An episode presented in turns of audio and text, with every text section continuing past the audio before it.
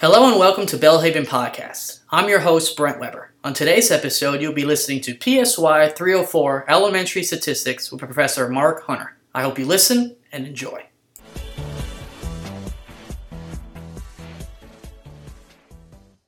Hi, and we're in Unit 5 now. We're going to talk about motivation, emotion, stress, and health.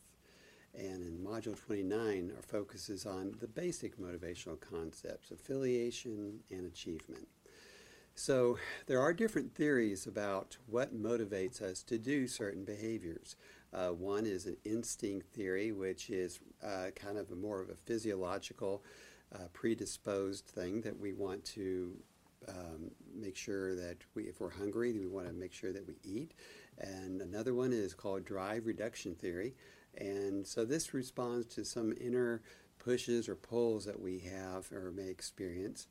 Some is arousal, trying to understand what's the, the right stimulation uh, level. Do you need a lot of stimulation? If you're more of an extrovert, you need more stimulation. If you're an introvert, you mean less. And we'll talk about Abraham Maslow's hierarchy of needs. Well, the drive reduction theory is basically to uh, the physiological needs that we have. And uh, so we want to reduce those needs. If it's uh, hunger, we want to eat. If it, we're tired, we want to sleep. And so we we're pushed by that desire to reduce those drives, and but we're pulled by incentives that we may get. You know, knowing that you'll feel better if you um, you eat is an incentive. Um, if you want to get rid of the hunger, that's uh, an idea to reduce the drives. And arousal theory is that some motivational behaviors can increase rather than decrease behavior. Um, so we want to try to find what are our optimal um, arousal levels. And again, not to, um, you know, everyone's a little bit different. Uh, you probably have someone that you know that might enjoy a more active environment than you do, or maybe you enjoy more than they do.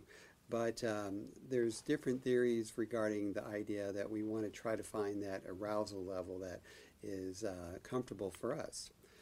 Probably the most famous is Maslow's hierarchy of needs. And it begins with the basic ones, and we'll show you here on this diagram, where it goes from physiological needs, and needs that we have to eat, we have to have some um, something to um, satisfy our thirst, our hunger. We have uh, safety. We need shelter.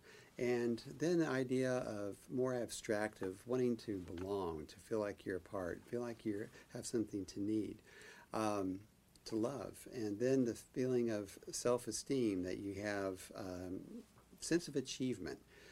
And the idea of self-actualization that you need to live up to your uh, fullest or unique potential. And then at the highest level is called the self transcendence needs.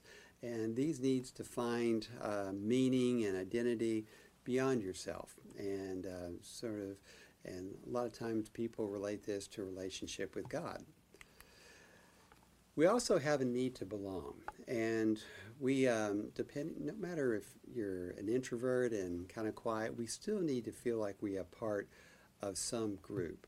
And one, it enhances our survival. Um, you know, we need the, um, the ideas of uh, people who are producing our food, are providing our roads, are providing electricity. These things that we take for granted, we need each other to um, to be able to survive.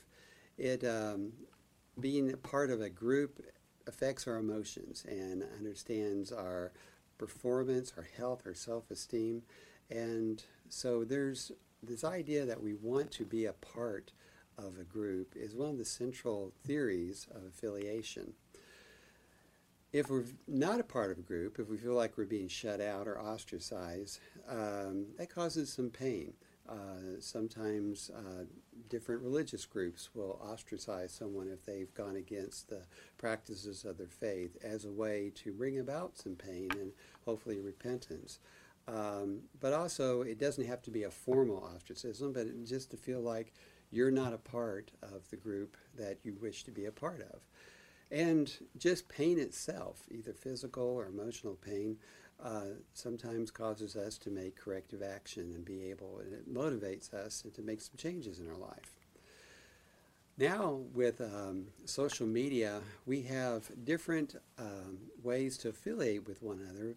People who have maybe different interests that you do, but also, um, and you know, there's a higher percentage. I think every year grows up, people are meeting their spouses through online dating. Um, so, and there's there's something valuable to connect with the people that have been a part of your life, but also it can create envy when you start comparing your life to those of others, and and it can also uh, support maybe some narcissistic tendencies that um, we may have. So there's positives and negatives, even with the idea of connecting through social media. We have a desire for achievement, no matter what that is. Your goals may be different, you know, uh, but we want to have some sort of mastery or of our skills or ideas. We want to have a standard that we have. No, it doesn't. Everyone doesn't have the same standard, but we do have some standard that we're trying to achieve. Some people have extremely high motivations and that they want to have they become millionaires or billionaires or they want to have a uh, achieve a physical goal or an athletic goal. And um, what does it take to achieve those ideas of persistence self-discipline? Just grit just being resilient to stick with it in order to achieve the goals you have our next uh, module in 30 is just talks about the psychology of hunger. The um, hunger is is a physical component as well as psychological. There's a certain aspect of body chemistry with related to glucose, what's your basic uh, metabolic rate that you have, but also there's a psychology of hunger as well, and it involves body chemistry, but also brain activity and things like we get used to eating at a certain time. If you ever been extremely busy and maybe you've kind of worked through your lunch or or dinner time, and uh, because something was distracting you and you weren't thinking about that coming meal. When we're less uh, active, we tend to think more about those goals of uh, uh trying to get uh, that next meal or win dinner or supper. Um, we, uh, our environment has a lot of influence on what we do eat. You can see the uh, graph there. It says the mean annual temperature and the spices per recipe. Well, part of that is the fact that spices tend to grow in warmer temperatures, but they're more available and people are able to use those. So um, those, uh, if you're a part, of, if you have a desire for spicy food, you you know may had some background in your environment was in a warmer climate. Um, what influences our eating? It can also be what is our friends? What are our, you know, what's available to us? What is our environment saying? Even serving sizes, what size plate they serve your meal on? Um, you know, what selection do you have? Uh, things that are relied at, and people who are involved in uh, selling food and, and restaurants and, and grocery stores and things like that understand what motivates us to buy this food and uh, how we want to package it or how we want to present it to uh, the customer. Well, we live in a society now where we have an overabundance of food, and um, because of that, our bodies were not designed to really store up that much fat. And uh, fat storage is really an, ev- uh, an evolutionary product of trying to get through lean times by providing fat for you to do that. But we don't tend to go through lean times. Uh, we have this, you know, we can get food each and every day. And so there's a, uh, an aspect of, um, of the psychology and the environment working together to, related to the role of obesity. Um, it can also relate to sleep loss or it could also be a part of what society are, are you involved in and what is your, you know, what is looked at as healthy or allowable in your uh, environment. Now we're going to talk about emotions, both the theories and the physiology of emotions. There's different components of emotion. When we experience emotion, our bodies get aroused. We have, uh, we express that on our faces. We we're aware of that. And um, so, how did all these fit together? Well, there's different theories, and one, the James Lange theory, says arousal comes before emotion, that our body has this uh, sense of arousal, and then we experience the emotion. The Cannon-Bard theory says arousal and emotion happen at the same time, that there's no real distinction between the two. Um, the Schachter-Singer theory says that we have this general arousal, but then we have a conscious or label that we've associated with that. And uh, so there's, as you can see, there's a variety of theories that have uh, related to uh, the concept of emotion and what comes first, you know, uh, the physical component or the um, or the uh, expression of that in emotion. So if you uh, had a, um, you know, if you see a, a scary movie, do we, um, and you're seeing, in, you know, a kind of a horrific scene or something, do we think about that first and then have a physical reaction, or do we have a physical reaction and then have the emotion, or does it occur at the same time? So psychologists are still studying this and trying to understand the, the sequence of it. Um, sometimes we have the thinking high road, and which is talked about there on the left side, where we get uh, input, stimuli to us, and it goes through our amygdala, our thalamus, or prefrontal cortex, different parts of our brain, like we've talked about before. And then we make a decision about how we are to react. And the low road is the idea that um, it goes straight to the amygdala and then we have our response. We don't really send it to other parts of our brain. And if you've ever had like um, someone come out from the dark and scare you or something like that. It's so quick we don't even think about it. So our bodies are designed to save us time in some ways on these when we have these threats to us that uh, we can react quickly. Now, psychologists are trying to understand what are the basic emotions we've had. And again, like most of the things we're talking about, there are different theories. Uh, the um, most psychologists who deal with emotions says the basic emotions that we have are anger, fear, disgust, sadness, and happiness.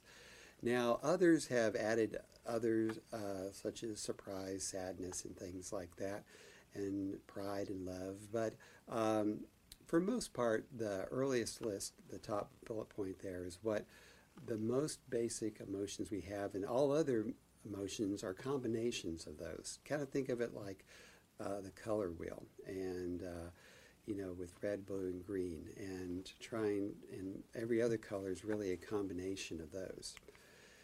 And when we do have uh, intense emotions, our body does change. Where you know our pupils, when we're in a stress situation on the left, you know we get the pupils dilate. We start to uh, salivation decreases. What happens essentially is our body is deciding where to send the energy that we need to get through that time.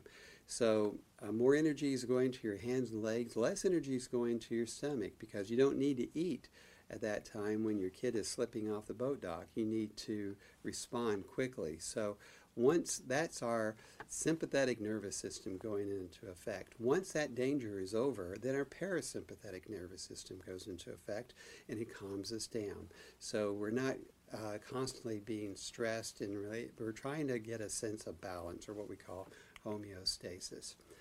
So um, the interesting part is that when different emotions can share different uh, biological signatures, you know that you can your body can react the same way to different emotions and uh, sometimes a single area of the brain can be the seat of different emotions and but some emotions actually have different locations in the brain.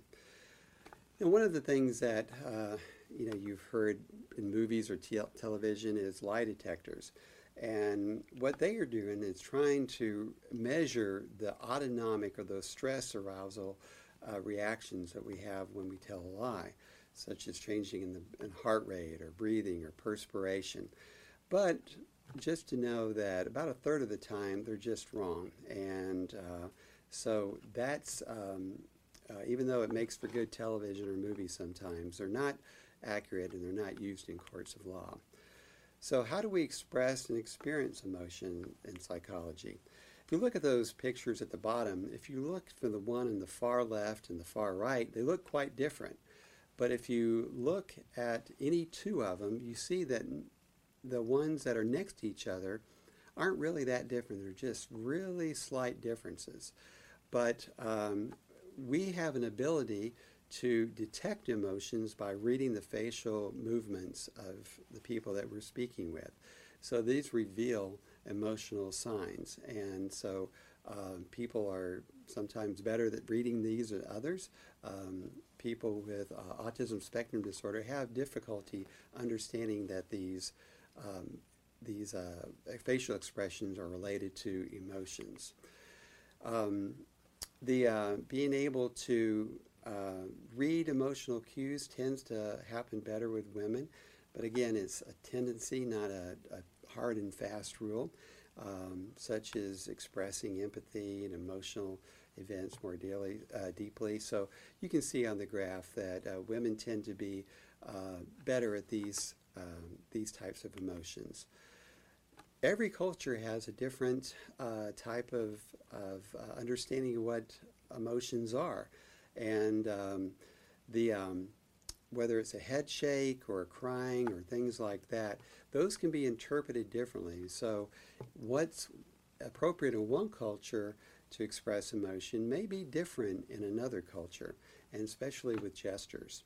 Uh, so, we're able to uh, uh, communicate, to relay our feelings, and both understand the feelings of others through reading the facial uh, expressions of others.